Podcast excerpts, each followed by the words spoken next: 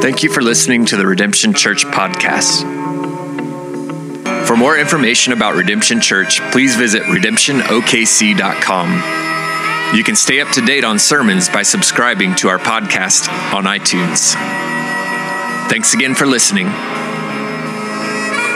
We have a special guest this morning. Jared, why don't you come on up here? I want to introduce him to you. Jared, this is Jared Musgrove.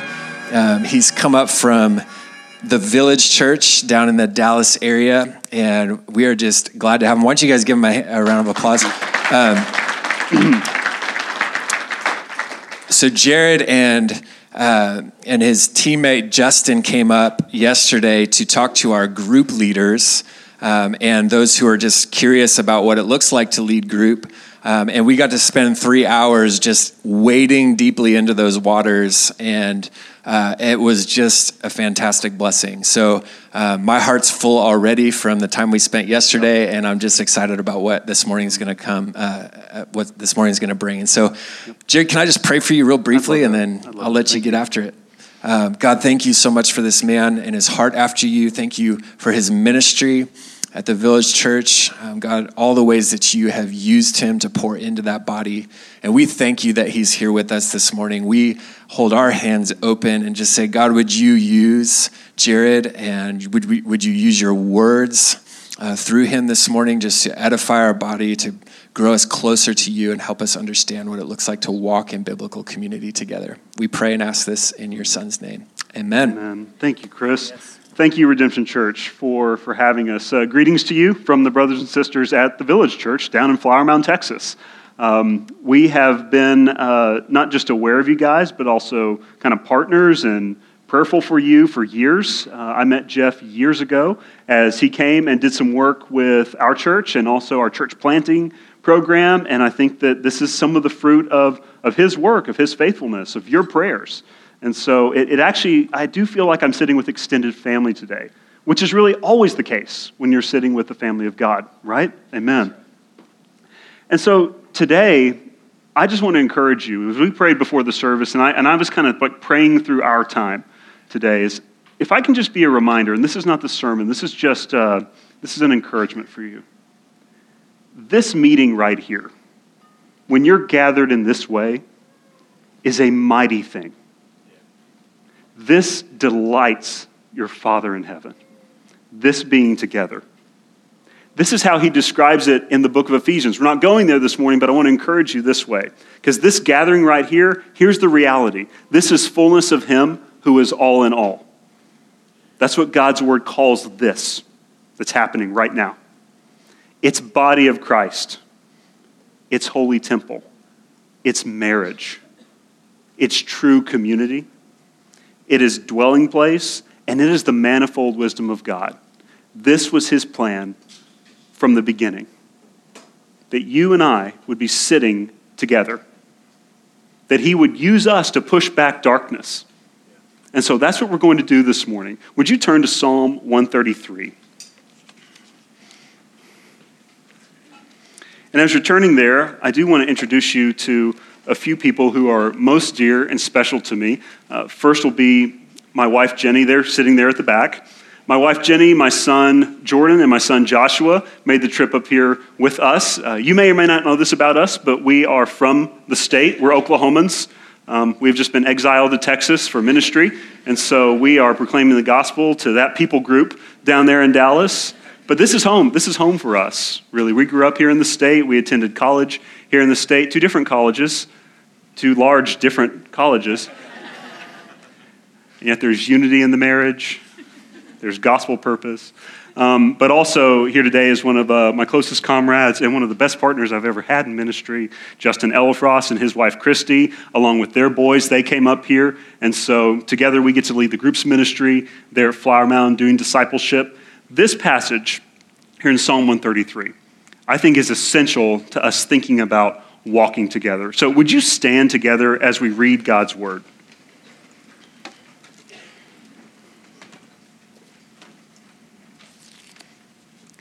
Behold, how good and pleasing or pleasant it is when brothers and sisters dwell together in unity. It, it is like the precious oil on the head, running down on the beard, on the beard of Aaron, running down on the collar of his robes. It is like the dew of Hermon, which falls on the mountains of Zion or the parched hills. For there the Lord has commanded the blessing, life forevermore. You may, have, you may be seated. May God bless the reading of His Word. May God bless the preaching of His Word this morning. The Bible's way and description of life with God is walking. If you've read through your Bible, there's this constant refrain from Adam and Eve walking in the garden with God, Abraham being led to walk with God out of his homeland into trusting God that he would bring him into a land that he would give his descendants. God's people walking with him as he led the way out of Egypt, and so on and so forth. Jesus calling disciples, You come walk with me. That's really important to what we're doing here, both on the Sunday morning and then the six days that go on after it. Because this idea of kind of personal relationship with God, you're not going to find that phrase really in the Bible. It's certainly true. You have a personal relationship with the creator of the universe if you believe in his son, Jesus Christ. He has given you his Holy Spirit to guide you and to minister to you and to minister through you. So there is personal relationship. But there's an active verb at the center of that personal relationship and the relationships that God gives us. And it's walking. This is a walking psalm. This is a final, uh, next to final psalm in a series of psalms called the Songs of Ascent. This is what the people of God would sing as they would journey to the temple together to praise God. They would sing these songs. These are, in a sense, community identifiers for the people of God. And they would sing these as they would go to worship Yahweh in the temple. And it's meant to show us that walking with God is a community project. Your walk with God is dependent on one another. And you know what? God says that's exactly as I designed it. That is good to see my people walking in unity. It makes me want to sing. And it makes these pilgrims want to sing. And so we're going to sing a little bit today using this psalm that walking together with God and with one another is a subject worthy of praise. But I want to let you in on an experience I've had in the last 18 months to two years. How I was redirected in my walking the past two years for me have been the most difficult of my life, both personally and pastorally. This is really my story of walking into a desert and being led out by the gift of God in community. And so it was revealed to me about 18 months ago that I, I was in a desert and I'd been wandering, I don't know how long, but I realized that I had been stepping back from people. I had been stepping back from community, which is incredibly ironic considering my day job. I'm a groups pastor. This is what we do. That was also part of the lie I bought into. And the gift of God to me was walking with two of my friends, really driving in a car. We were traveling to a conference. And we were just having good discussion among brothers, and I had asked them, it's like, hey, do you guys see any way in me that is not right, that is not following the Lord, that, that needs adjustment? And one of the most life changing things in my adult life came from one of my friends who was sitting in that car. He said, Honestly, Jared, it feels like there's this part of you you hold back from us. Like there's kind of this, this wall. Like you're, like you're not letting us really see you vulnerably, like you're not letting us see you as weak. We don't really see that part of you. And sometimes you're so guarded around us, and I'm really not sure why you feel like you need to be. This is God working through his people. That right there, that, that driving together, that traveling together, gave way to a conversation and a word from a brother that redirected my walking with God and with other people. Because the thing is, he was right, and I knew it. You've you ever had someone say something to you like that? So insightful, so simple. Reading your mail, It was a gift of God to me because I had been holding back. I'd been hurt by people, I'd been hurt by church people. And so, what I naturally did is I began to withdraw. I self protected. I tried to step into the, the vestiges of the professional pastor. You ever try and do that? We set up a lot of things in church that you can hide behind. Pastors, too. And so it was almost like I was on stage. Not a stage like this, but almost like, okay, I'm on. I'm the pastor. I'm the community guy. This is really important. I talked about deep relationships, even out of past real experience but not currently. Something was off in my walking.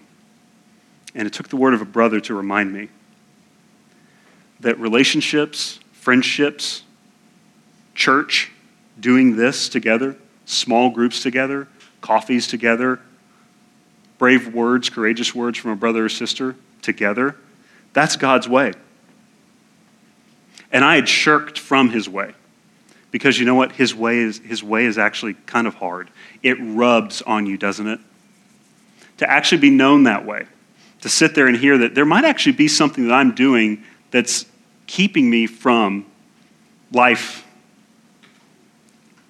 life to its fullest you may have that too I've asked, I've asked the Lord to just kind of use some of that story, and I know it's, it's in generality. But you may have hurt as well. I did.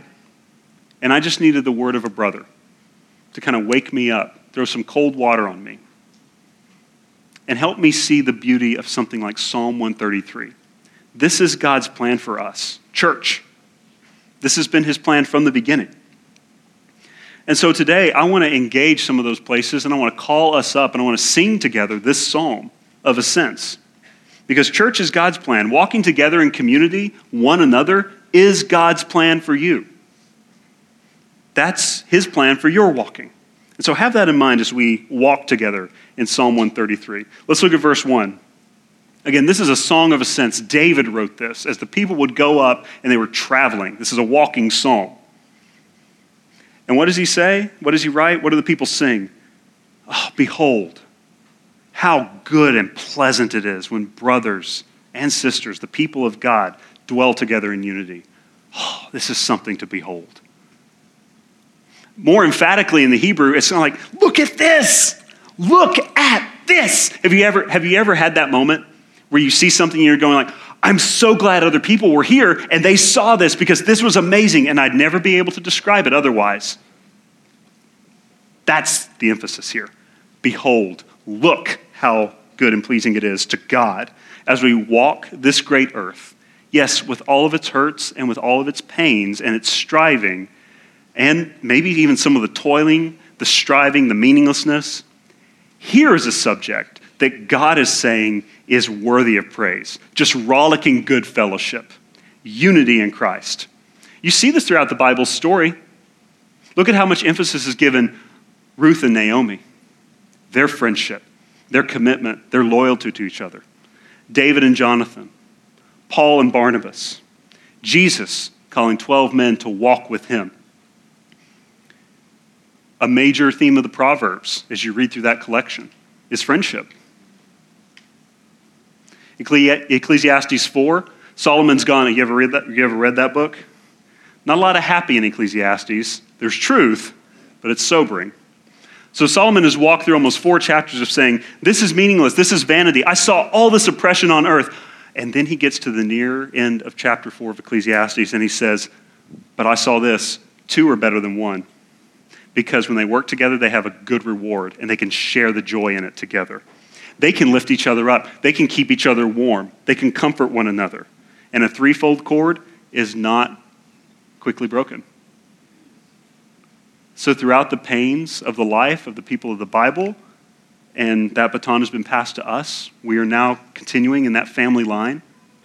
God says, even amongst all this, here's something that's really good. Look, behold, when God's people dwell together in unity. It's, it's a quiet rapture, it's the good life. There's this threefold repetition. And as you read your Bible, always look for repetitions, always look for words that repeat. And so, in a sense, the repetition here in the original language is look, how good, how pleasant. A lot of our translations don't have that, but that look, how, how is so important. It's a trinity repetition. That means that there's completeness in this idea. That means that there is full goodness and blessing of God in this idea of his people together. It's meant to underline twice, bold, highlight. This pleases God. This pleases God. When brothers and sisters dwell together in unity. What this looks like is it's just the fact that in me rests the Holy Spirit of God because Jesus Christ has saved me. In you rests the Holy Spirit of God because Jesus Christ has saved you. In that, we have the greatest commonality in the cosmos. That begins Christian unity right there. Doesn't matter our background, what state we're from, what demographic, age group. We have the eternal Spirit of God dwelling in us. That creates unity. This kind of unity has to be supernatural. It doesn't happen otherwise. It can't happen outside of God's work because true unity requires denial of self. And that's the call, Christian. Jesus says, Come follow me, come and die, and yet live. The psalm was written by David in a time of peace after a long and very melancholy state of confusion and division in his own kingdom. David and the people singing this song had seen disunity. They'd bled in disunity. And now they are going up to the temple and rejoicing because God has unified us. So if there's hurt for you in, in church, and if you've been in church, and it just happens. The church is made up of human beings who are all of us just kind of stumbling through this adolescence with God in our walking. And so we, we bump, we're like a rock tumbler. We kind of bump and just grind on each other sometimes, don't we? And yet, David is saying in all of that, when we have this kind of unity, it's to be praised. We can praise God for it. Because we've seen disunity, we can appreciate this all the more. If you've been lonely and you find a friend, you really appreciate that friend. You praise God for that friend. If you've been out of church, without a church family for some time, or you've kind of done the church search, you guys ever been there? I have. It's like, gosh, Lord, I just want to find a place to fit. I want to find a people to walk with. And it just, oh, it just doesn't seem to be happening. And then you land in that place. That's the feeling here. Look at it. How good. How pleasing. Here's what Dietrich Bonhoeffer says. He was a British, or not British, he was German. And he was a pastor in Nazi Germany at the height of Hitler's power. And he is saying that even in these extreme circumstances, here's what comforts a Christian the Christian is comforted by a brief visit from a Christian brother or sister, a prayer together, something as simple as a brother's blessing. Indeed, the Christian is strengthened by a letter written by the hand of a Christian. It is grace, nothing but grace, that we are allowed to live in community with Christian brethren. So there is here for David and for us ample grounds for praising God in the sense that we're even gathered here this morning. Think about the thousands of years that led to you sitting in this place. One person told someone, who told someone else, who told someone else, who told someone else, who told you. And here you are, Redemption Church, gathered. This delights God. This delights Him. So, this is cause for praise, and it's cause for anointing. Because the psalm goes on, it, it kind of gives the, the big crescendo at the beginning, and then it gives an affect and an effect of Christian unity. Two similes. It describes what unity is like. So here's what this is like. Here's what it's like when you're gathered. Here's what it's like when you're in a small group. Here's what it's like when you're talking at coffee. Here's what it's like when you wake up in the morning and you're led to pray for a brother or sister. Here's what it's like when someone stays over late to really share their heart. Here's what it's like it is like precious oil on the head, running down on the beard, on the beard of Aaron. I mean, even down to his collarbone. This precious or, or goodly oil is affective. That means that it has impact, it marks, it anoints. That anointing is on Christian unity. When you're meeting with a brother or sister, God sees this anointing over your fellowship, if it's in Him. It's celebrating. Oil marks the good life. It is goodly, it is costly, it is expensive. It is full life, it is anointed life, it is resurrection life together. So, oil throughout Scripture is a symbol of God's presence. When we celebrate together and we fellowship together, when we're gathered together, God anoints that. And he sees it as good. It's an anointing oil, it marks a person as a priest. That's who God calls you. You are a kingdom priesthood. So it talks about Aaron because Aaron was the chief priest. This isn't just any old priest.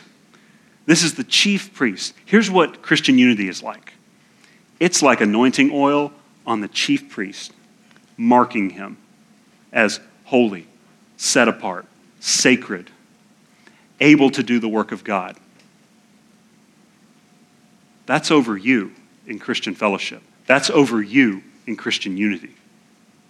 Charles Spurgeon once said, Whenever I meet someone in whom rests the Spirit of God, the Spirit of God in me leaps to hear from the Spirit of God in them, and we feel that we're one. This is anointing. This is the idea. This is what Christian unity is like. It is like oil that anoints the relationship, that anoints the unity, that anoints the fellowship. This is the mark of God on his kingdom of priests, of his community. And it's the warmth and the ease. Oil softens the skin in hard places. Oil consecrates. Oil smooths. And that is what we are to be to one another. That's what Christian unity is like. It is like anointing oil. So that's affective. But what's the effect of Christian community? What does it do? So it's, it happens, it's marked. Now what? Verse 3, our next simile. It is like, it is like the dew of Hermon, which falls on the mountains of Zion. Another way of reading that is like the dew of Hermon, which falls on the parched hills. That's the effect. This second, it is like, the second simile, tells you the effect of unity on God's people it brings refreshment to parched land. My brother, knowing me enough to speak truth to me in that car that day and many days since, knowing one another well enough to pray for one another, that's the effect of Christian unity. And it is refreshment. This is in the Middle East. The Mount of Hermon, parched, dry, but in the morning, you look at it, and the entire mountainside is covered in sparkling dew. It refreshes.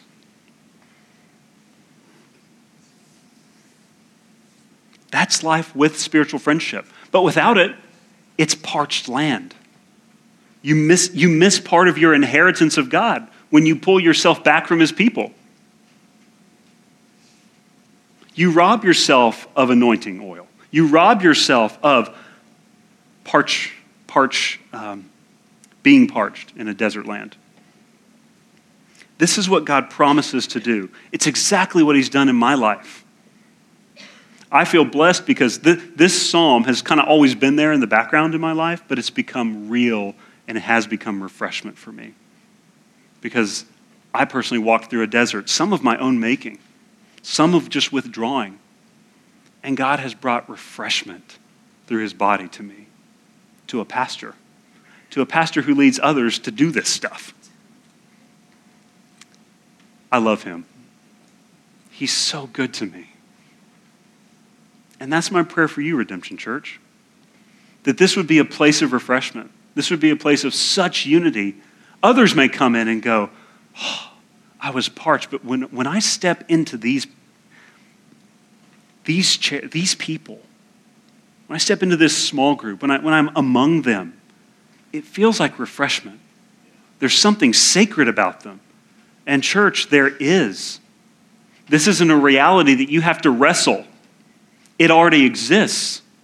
We rob ourselves when we don't live and recognize it. So, will you live and recognize it? For the Lord has commanded the blessing, the psalm says. When this is recognized, the Lord commands blessing, life forevermore. Where community is cultivated, there the Lord is. The church is part of your inheritance, your blessing, your life forevermore. It's God's design to bring it about. It was God's design for you to bring you into the family, to bring others into the family, to build you up, to encourage you. It's God's calling, it's our walking together. Blessing forevermore. This is the gift of God. And this has always been his way. This is the way of his son, Jesus. In John 13, Jesus calls his disciples together just after he's washed their feet. He's taken the, the stance of a servant, and he's done a servant's task to them. And he says, A new commandment I give you love one another. Just as I have loved you, you must love one another. By this, all men will know that you are my disciples, if you have love for one another.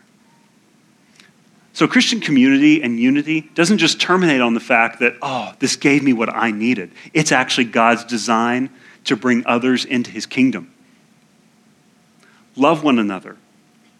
By this, Jesus says, here's the action.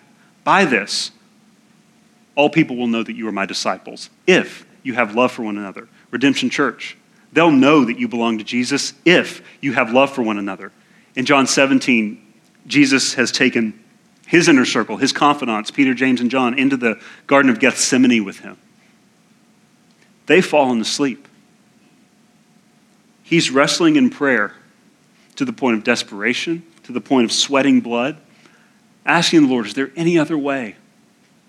And do you know the last recorded prayer that we have in the Gospels before Jesus goes to the crucifixion? You know who he prays for there in the garden? He prays for you. In John 17, the last recorded prayer we have of the Lord before he went to the cross is he says, Lord, I pray not also I pray not just for these who are with me now, but for those who will believe in me because of them. Church, that's us. The Lord Jesus Christ looked through time and he saw you and me sitting here, Redemption Church, and he prayed for you. And you know what he prayed for you? He said, Father, may they be one, just as you and I are one, so that the world may know that the Father sent the Son. This is Jesus' mission plan Christian unity. Father, make them one. Give them unity so that the world may know. Redemption Church, this is your mission plan. Be one so that the world may know. You see this empowered in the early church. In Acts 2, our favorite community verse, right? I can't be a good groups guy if I don't bring up Acts 2. But here's what's happening in Acts 2. And here's the action point out of Psalm 133, John 13, John 17, Acts 2. You can't make Christian unity happen, you can't force it, but you can create space for it. The way the early church and we can create space for it is through submitting to God's word together I'm just tired of coffee meetings where we shoot the breeze. I want to know hey, what's God telling you to do in His Word? What are you reading lately? What, are you engaging with Him on? That, that's Christian unity. We're saying we submit to the God of the universe in His Word. We participate with God in the prayers. How can I pray for you today? It might even be a text. Does God ever bring someone to mind to pray for? How encouraging would it be if you sent that person just a quick text. Just let them know, hey, I'm praying for you in that thing today. That builds unity. What if you actually got together and prayed? Acts 2, the fellowship. That is being together, being in proximity, walking together as you're doing now, as you do in your small group, as you do throughout the week, as you pray for one another, meet with one another, do ministry together. And then we celebrate peace with one another out of Acts 2 by breaking bread. It's not just a meal together,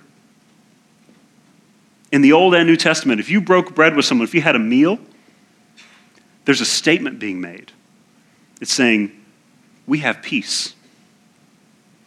And so we continually break bread with one another. We invite others to break bread with us so that we may have peace, so that we may have unity. We can create space for Christian unity to happen around these symbols that God has given us. Because He is still empowering this in you, church.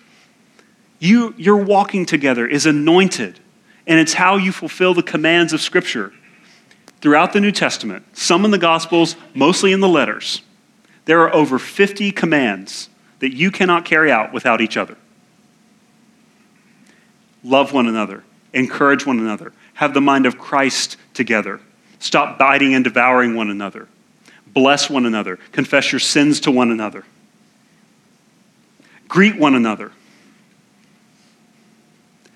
59 one another commands of the New Testament that you cannot obey without one another.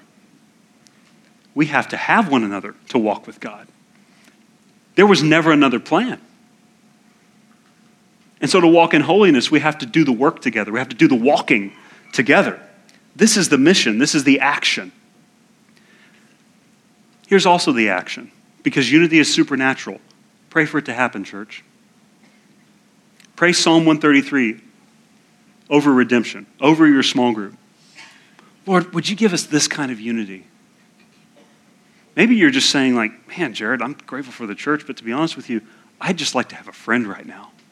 I don't feel there's anyone in my life that I can, that I can really open up to. No one's asking me the hard questions. You have to create space for that, but you also have to pray. But several times throughout my life, I've just said, Lord, I'd love a friend right now. Or Lord, would you, would you just let me develop a friend with this a friendship with this person? Ask him. It's good. He rejoices in it. He wants to give it to you. Ask. Create space for it to happen, to walk together, to lean in, to step out in Christ like vulnerability, to follow your master's example. Saying, I'm going to share my life with you. Like a Peter, James, and John, I'm going to actually invite you into my lowest point, Garden of Gethsemane, I'm going to invite you to be a part of my highest point earlier in the Gospels, the Mount of Transfiguration. Peter, James, and John were there for both. They saw Jesus at his height and they saw him at his lowest. That's Christ like vulnerability, inviting others in to see that I'm human and I need God. And I know you do too. So let's just drop the pretenses. Know that what we're doing here is anointed and it is holy and it is spiritual warfare and it's already blessed by God, life forevermore. Let's do this. So pray. This happens not necessarily in this gathering. Because as holy and sacred as this is, how are you sitting right now? Shoulder to shoulder. I'm talking to you. We're not having a conversation. Now, the Lord is using this. I trust He is. But the continuation of the work, the continuation of unity that blesses God, happens after this as we sit across from each other as we talk about what He's doing in our life, how He's leading me to pray, how He's leading me to bless you, how you want to bless me. You can't just walk together in rows, have to have a circle. So, sitting in the circle of a small group, sitting around a circle table, these are aspects of walking together. These are aspects of Christian unity. This was Jesus' model. Jesus taught in the synagogue, he taught in public places, think the Sermon on the Mount. But you know where Jesus taught the most, where we have the most record of him teaching, the place in the Gospels, the four Gospels? It was the home. He would go into people's homes and he would teach and he would model unity. Over 50 examples just in the book of Luke alone of him going into homes. And that's where the most powerful ministry was. That's where healing happened. That's where life change began. That's where it was up close and it was personal. There was unity. So that's his model. He taught the 70, he called 12 to walk with him, he called three into really his inner life. And even within that life, he was always walking with the Father. That's the model for our disciple making as well. And that is my prayer for you, Redemption Church, is just to encourage you, to edify you, and I hope give you some really ancient tools. Prayer. Prayer together. Breaking of bread together. Simple meal to say we have peace because of Christ. We are unified. What is God teaching you to do in His Word? Oh, this is life forevermore. Fellowship. I know it may take two or three weeks to get together, but let's do it because it's important and it's sacred. This gathering and those little gatherings in your kitchens, in a prayer room, around a coffee, the enemy trembles at that because it's anointed and it's powerful and it continues the kingdom of God. That's Jesus' mission. And that's how I pray for you, Redemption Church. Would you pray with me?